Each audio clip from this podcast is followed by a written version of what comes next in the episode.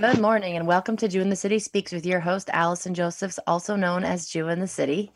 Um, we have had so many amazing guests on this show throughout the years um, who give different facets into a, a look into the Orthodox world uh, from all over the world.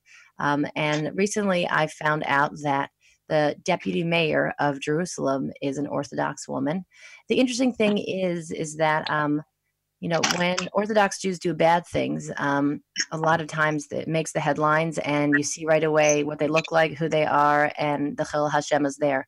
When Orthodox Jews do good things, um, a lot of times it's just kind of hidden. It's just they're living their life, they're going about their business. Um, a big deal a lot of times is not made about their religion. It's just kind of matter of fact. When they do something bad, the religion is front and center. When they do something good, it's not really relevant. They're, relevant. They're just a person, um, and so we actively um, seek out these stories, look for uh, people like this, um, because I think many people, um, even people who were raised observant, um, have the wrong idea that you know uh, Jewish law and Torah and mitzvos um, are something that should limit us, that should you know uh, keep us from you know having an impact on the world to keep us from um, using our talents. Obviously there are limitations that we we do not have every uh, profession or hobby available um, but there are many things that are open to us and this is always an important message for someone from the outside looking in wondering if they could become more observant could they find room in our community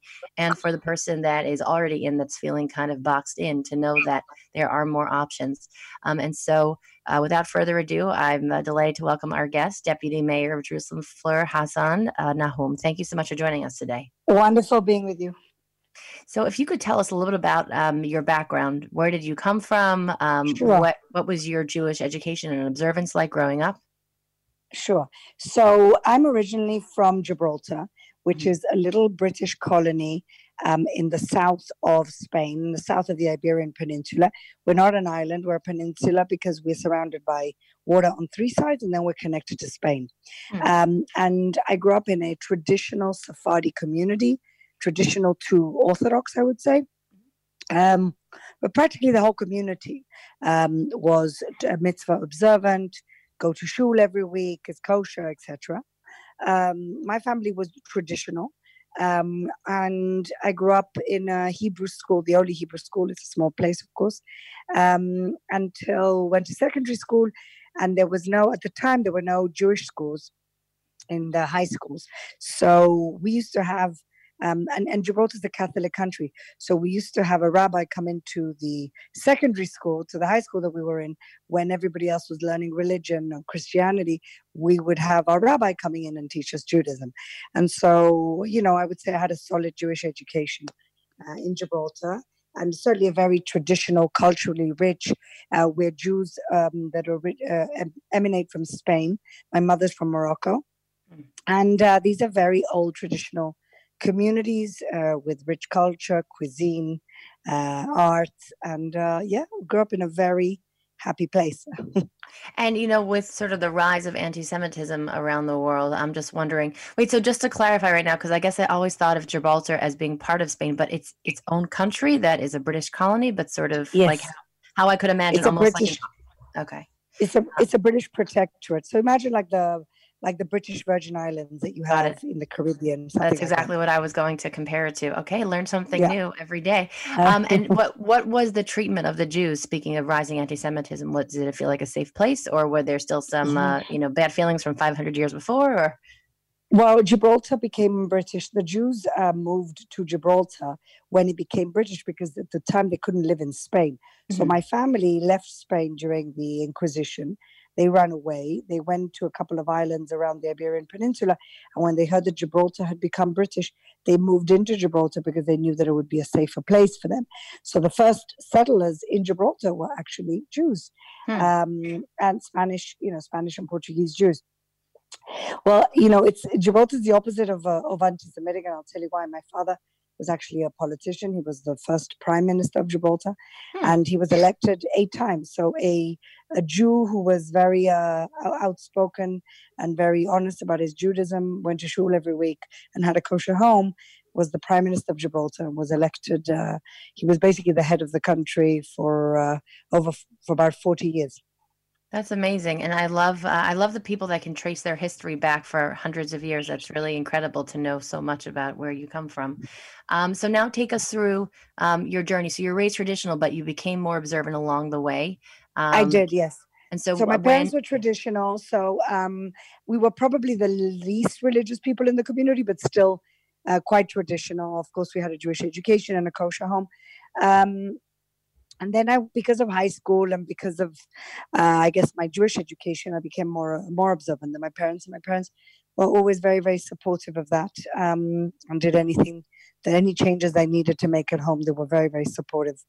Um, and and then when I went off to university and I married somebody even more observant, who mm-hmm. actually comes from a similar background, also Sephardi, also became more religious than his traditional parents. Mm-hmm. Um, and on our second date, we decided that uh, if we were to continue and get married, we would live in Israel. So that was, um, I'm very happy I met a Zionist uh, too. And uh, we were both on the same page. We both wanted to create a home and, and a family in Israel. So we made Aliyah. We immigrated here before we had our kids. Mm-hmm. And uh, we've got four beautiful kids, Baruch Hashem. And uh, we've been here for 19 years. Beautiful. So um, now take us through um, some of the career path. When and how did you get into politics? Is there anything worth mentioning um, in your career or education before the political piece? And then when did things switch to politics? Well, because I grew up in a political home, um, politics is not alien to me. I think a lot of people are kind of scared of politics. Uh, a lot of women think, oh, no, it's not for me. It's too rough. Probably is too rough, but I grew up with it at home. And so I grew up with it at home, so I it, it, was it was something known to me. I saw my father's public service his whole life. I saw how good he was with people. I saw how people loved him because he did so much for people, and so I always had that. Um, I always had that in the back of my mind. Of course, you know the, the people who are politicians were always politicians the day they were born. I was the the class rep when I was twelve. I was a student uh, body president when I was 18. I was the head of the Jewish Society when I was in college. And so I've always kind of had a, uh, a record of, of, of, stepping up and, and trying to be involved, uh, lead whenever I, I was needed. Um, um, so I came to Israel. I'm a lawyer by profession. I studied law in England. I came to Israel and I worked in nonprofit for many, many years. For six years, I worked at the JDC, which is the American Jewish Joint Distribution Committee. And then um, I was the executive director of a small organization called Tikva, which is actually run, uh, you know, was, it was formed by ultra Orthodox Jews. I was probably the only modern Orthodox woman in the whole team, um, which saves uh, abandoned and abused Jewish children from the former Soviet Union. I did that for five years, and then I became a communications consultant. I was always a good uh, speaker, so I I decided to create my communications consultancy, helping people become better speakers, do more effective messaging, present their stories, uh, storytelling, and all that that's involved. And I was involved with that for seven years uh, I, I, as the principal in this business. Mm-hmm. And uh, in the course of my work, I was asked to help a political party, a small political party in the local uh, in the local scene here in Jerusalem, with their messaging and presentations. And I got sucked in, mm-hmm. and um, I ran for city council. I became a city councilwoman in 2016. I ran again in 2018 and uh, was made a deputy mayor for foreign relations. So that's kind of my path. And I truly believe that, you know, um, nothing happens uh, coincidentally. I don't believe that. Uh, you know, the way I see it is that uh, God opened a door mm-hmm. in 2013, and I felt that I had to walk through it. Mm-hmm. I didn't actively look for it, but when it mm-hmm. kind of presented itself to me, I, I, decided to walk through the door that God opened, and I truly believe that. Hmm. I think that's great, sort of knowing what your natural talents are and then looking for sort of opportunities where yes. you have the chance to uh, to to use them. Um, I guess so. what are some of your responsibilities as deputy mayor? So I'm responsible for um, Jerusalem's uh, foreign relations. Mm-hmm. So that involves our diplomatic relations, for example, with the thank God with the United States Embassy that moved to the capital. Um, so I'm there. I'm the point person for the city with them in anything they do. Uh, we're built. They're building the new embassy. I'm the point person for the, um, you know, the the the um, the meeting points and the um, the connection with the city and everything they need to build the embassy. I'm involved with economic development with different countries, uh, with all the kind of economic collaboration city to city.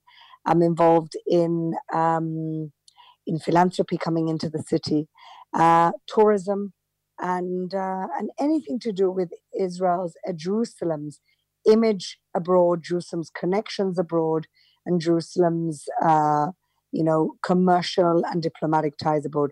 I feel very blessed that after two and a half, three thousand years, that the city became the capital city of the Jewish people.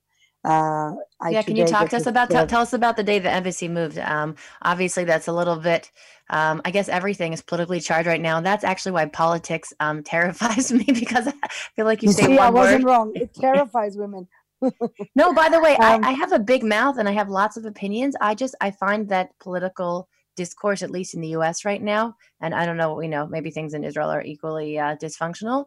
There's just eh, so few people are willing to have a reasonable conversation. And as much as I try to try to hear different approaches and hear different voices and give people the credit of being reasonable and thinking people and say, how did you come to that conclusion? I came to a different conclusion. Let's talk about, you know, where the gap is between us. People go straight to vilifying other people. And yes. that's that's the part that I just I find so unappealing.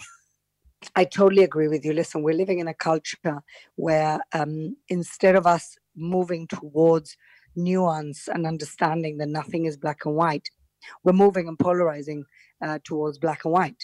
Um, you, you know, it's a zero sum game. You win, I lose. Mm-hmm. You're wrong, I'm right. And I don't believe in that. I don't believe in that. And I don't think Judaism believes in that because we have a tradition of interpretation of Correct. halacha, in uh, interpretation of opinions, multi opinions, 70 faces to the Torah. You know, and that's what's supposed to teach us. Uh, the truth is never black and white. Mm-hmm. Um, and nobody ever has one truth, um, you know. And so I, I'm like that. I, I exactly agree with you. And there are moments where believe it or not, I find a lot of people in the political sphere who are the same.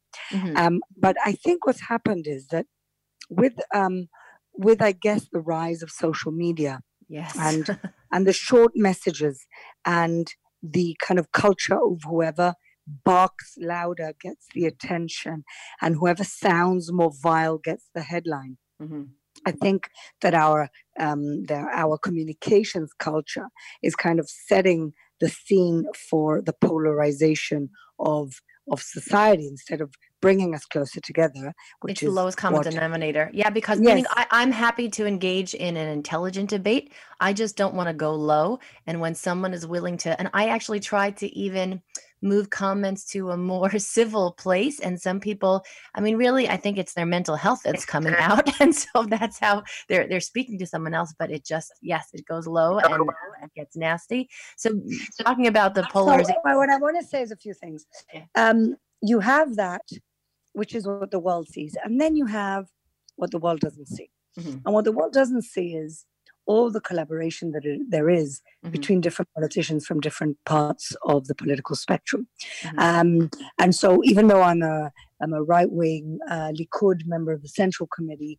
Um, I'm a humanitarian and I'm centrist in so- social policy, etc. Some of my very good friends in politics come from extreme, extreme, come from the left, come from the uh, Haredi society, for example, who, you know, you wouldn't necessarily think that they'd have something to do with a, a feminist woman, an orthodox mm-hmm. feminist. They don't really, they don't really get orthodox in the feminism. Mm-hmm. Um, but, you know, and in, behind closed doors, behind the headlines, there's a lot of good faith and collaboration mm-hmm. and very good people. But then even those people, the moment you want a little bit of press attention or social media attention, you have to sound unreasonable to get that headline.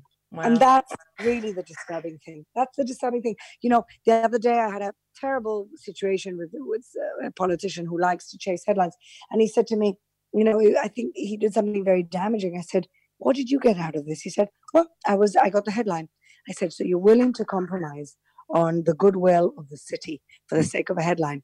Those are the irresponsible politicians we need to kick out. But there's many mm-hmm. responsible politicians out there. So don't give up on us yet. Okay, I appreciate the uh, the optimism. So, uh, being that it's polarizing, let's talk about it anyway. What was that um, that day like with the um, embassy move? Oh, sure. So it was a fantastic day. We just celebrated the two year anniversary.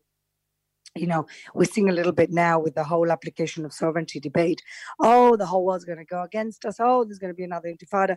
Oh, there's going to be violence. Nothing happened. Mm-hmm. It was a smooth day and a day in which um, a wrong was righted. We are a sovereign country. We have a right to choose our own embassy. And the recognition of the most powerful country in the world, America, of the fact that Israel can actually decide where its own capital is was absolutely momentous. And uh, and after the U.S., Guatemala came, we've had the Honduras, is on its way with the trade office in Australia. And I think it started a domino effect, which is only going to be good for the entire region, not just Israel, not just the Jewish population, but everybody. So that's sort of the political view, but what about the religious view? What I'm saying for me, there was a certain sense of a certain restoration of Yerushalayim. I mean, we're now uh, at the beginning of the three weeks, um, and you know, sort of, I mean, as a Jew in Gullus right now, um, with you know anti-Semitism going unchecked. Um, we've had news here this week of celebrities just sharing disgusting messages. Farrakhan, yeah. yeah, mm-hmm. Farrakhan is the new is the new uh, hero. Um, yeah, I'm just thinking that um, was there a sense of this is maybe moving towards um, something. Uh, I don't know. I, I often see Israel as just sort of you know millennia old prophecies unfolding before our eyes. Was there a moment like that for you? Um, not really, because no, I'll be honest. I I'm a self-confident Jew. Mm-hmm. I'm a mm-hmm. self-confident Jerusalemite. Mm-hmm. This is our capital city. Mm-hmm. It's very nice that America recognized it. It mm-hmm. gives us a geopolitical um, advantage.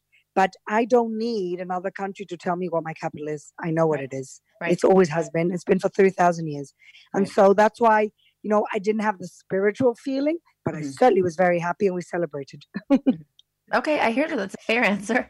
Um, so let's talk about how um, your observant um, lifestyle and your observant, uh, you know, wisdom, your your perspective on life um, interplays with uh, your political career. First of all, are are you meeting? Do you meet other Orthodox women or Dati women in um, the political sphere in Israel, or is that not so common? Oh yeah, yeah, yeah, yeah. We're, there's lots of us, and more coming. Uh-huh. Um, yes, religious women are definitely in leadership positions here. There's a lot of different groups. Uh, we're talking. We can we can look at um, women who are fighting women's causes in halachic issues. For example, the issue of um, you know uh, gets and the, the, men who refuse to give women gets. Yeah. There's a lot of uh, social action with religious women ar- around that, of course. Um, all sorts of uh, all sorts of different organizations to strengthen or to empower different women from different sectors of society. Um, you know, women's intellectual Jewish thought organizations and women in politics, like myself. There's many, many, many women. I mm-hmm. won't be happy. I mean, 25% of the Knesset uh, members are women. Mm-hmm. In local politics, it's a little less. Mm-hmm. It's about 19%. Um, uh, I won't be happy until women are 50% of the decision makers anyway, because only then we will have a balanced world. One of the fights that we fight is actually against the ultra Orthodox parties who don't want to allow ultra Orthodox women within their lists. Right. And that is completely discriminatory. They say it's halacha. There's not, not, nothing halachic about not letting a woman be a politician. They're all quite happy to sit with me in closed rooms. So it's not an issue of seniority that's not an issue of modesty. It's just an issue of power. Mm-hmm. Men wanting to keep the power. It's a feminist struggle. And I've got a lot of ultra Orthodox feminist sisters um, in this fight, and we will continue to fight until uh, these parties uh, allow women uh, to run in their lists. Where, you know, I think that um, I did not grow up observant, so my perception of the Orthodox woman was the subjugated woman. I then met Orthodox women who I saw were empowered and had voices and um, were respected by the men in their world. And I saw so many feminist or empowered or whatever you want to call it, depending if people have an issue with the word feminist, which I hope they don't. Um, and then I met people that were actually living in situations where they did not have such a voice. Um, and uh, not shockingly, they were not so happy in their orthodox situation. So at this point, I've sort of seen a little bit of everything. Um, the places where women do have voices and power, the places where they have less of it. Um, would you how since this i guess sort of the the stereotype is that women are subjugated um, what part of jewish wisdom would you say sort of inspires you to be a woman with a voice and a woman seeking equal respect? Well first of all you know all the laws of respecting your neighbor loving your neighbor derech eretz uh, apply to women too. Sometimes right. men forget. We are people too. Yes. Um so, listen, that's the first thing. God didn't give us a brain to waste. Uh, God did give us uh, ingenuity and uh, innovation and, you know, and, and kindness and abilities to sit and do nothing with it because a man has told us that we can't. And so I want everybody to understand that any any point in Judaism where you see a woman who's subjugated, it's not the religion that's mm-hmm. subjugating the woman, it's yeah. the men who are interpreting the religion to serve their own political interests. And totally. that's the bottom line. Mm-hmm. It's not the religion, it's the religious, or mm-hmm. the people purporting to be religious. Right. Um, in, in Israel, we're seeing more and more ultra Orthodox women becoming more empowered because they're the ones who've been going out to work. So now they're not just doing menial low paid jobs. Now they're managers and directors in high tech companies. They're the people bringing the uh, bringing uh, the, you know the parnasa to their families. And you see the men picking up the kids at three o'clock in the afternoon from the gan because the women have got high salaries and they're working very nicely. And so there is a dynamic shift. What we haven't seen is the dynamic shift in the political world. We mm-hmm. still haven't seen enough or any ultra orthodox women at all. The ultra orthodox men do not represent the ultra orthodox women um, they don't work towards helping the ultra Orthodox women. And so women have to take the representation of other women in their community upon themselves. Mm-hmm. And would you say there's any other ways that your observance has played into your professional career? Any like um, anecdotes or stories uh, worth noting of maybe someone who you surprised um, by being a Dati woman, or maybe had a worse uh, opinion of religious Jews and met you and, and had their opinion changed? Well, a lot of people don't realize I'm religious because I don't cover my hair. Hmm. Um, and so, uh, you know, I could I could pass as anything really. Um, and I, I'm, I'm also a very open personality, open-minded. I meet with everybody. And so most of the time when I tell people I'm religious, unless they know me, it comes as a bit of a surprise. And then I try to explain to them the religious values that I try and live by, um, you know, which is respect for every human being, which is the values of family, uh, the values of giving, the values of kindness, uh, the values of, you know, being able to uh, read, learn, and understand uh, Torah yourself. I think a lot of the Torah is twisted today to suit political interests. Um, but if you go back to the source, that we can find a lot of inspiration. For me, the most important thing in my life, of course, uh, or the most important element of uh, being a religious woman eh, and being a politician and being a mother of four children um, is having Shabbat um, as my kind of, you know, stopgap in the week reflection, yep. um, getting back to the core values, understanding our place in the world and priorities. And I tell anybody, I tell everybody who, uh, I tell people who are not observant don't know what you're missing by not mm-hmm. keeping Shabbat because it's the one day that I can disconnect from my phone, from the work, and dedicate to my children. It's the one day my children are not, you know, on screens on their computers playing games or whatever. We can play a real game, a board game, or you know, the day that you invite friends that you can eat uh, with family, with community, and so that uh, Shabbat keeps me sane, mm-hmm. um, and my batteries recharged. Mm-hmm. And I tell everybody, and I, you know, there was an interesting woman that I met. Can't remember her name now. She's a non-observant woman from uh, California, Jewish woman, and she decided to uh, create something called technological free Shabbats. Mm-hmm. And she's saying everybody should have a technology free day uh, a week. You know, we see all these kind of detox camps where people go and put the, put their technology away. And I say, look, we have a detox right. camp once once a week. Once a week. Um, and so for me, the genius and the prophecy of the interpretation of the Torah and the interpretation of what Shabbat is, that a hundred years ago, when electricity was barely being invented, some rabbi, some posek said, you know, this is work, and that mm-hmm. today mm. our phones have become that work. Yeah. I think is prophetic. And I tell people, if you're not doing it, do it, and it will literally save your life. It's such a, yeah. a peace that comes over us on Shabbat, and that's a big part of how I live and how I manage uh, to live and be able to work as well. Beautiful. Um, we got about three minutes left. Um, I feel like you have to ask every politician what's next. Do, do you have any, uh, can you say it yet? Do, do you have any thoughts of where your political career could go?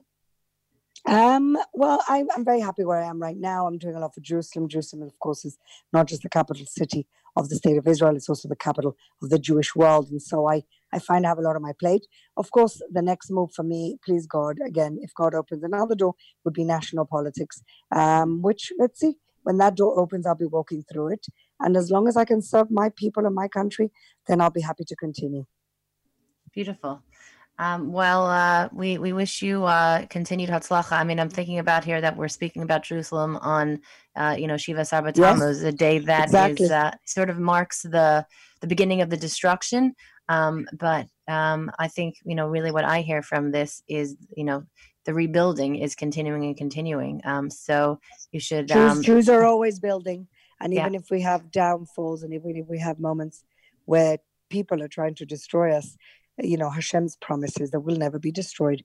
And our responsibility in this world is to make it better. And we do that every day. And I'm very proud to be a part of that. Beautiful. Well, we wish you continued hatzlacha in uh, in rebuilding Jerusalem, um, and you know, God willing, in the rest of your political career. Thank you so much. Lovely talking to you. Yeah, you too as well. Um, and thank you all for listening. I hope you have an easy and meaningful fast, and you can catch us same time, same place next week. Bye bye.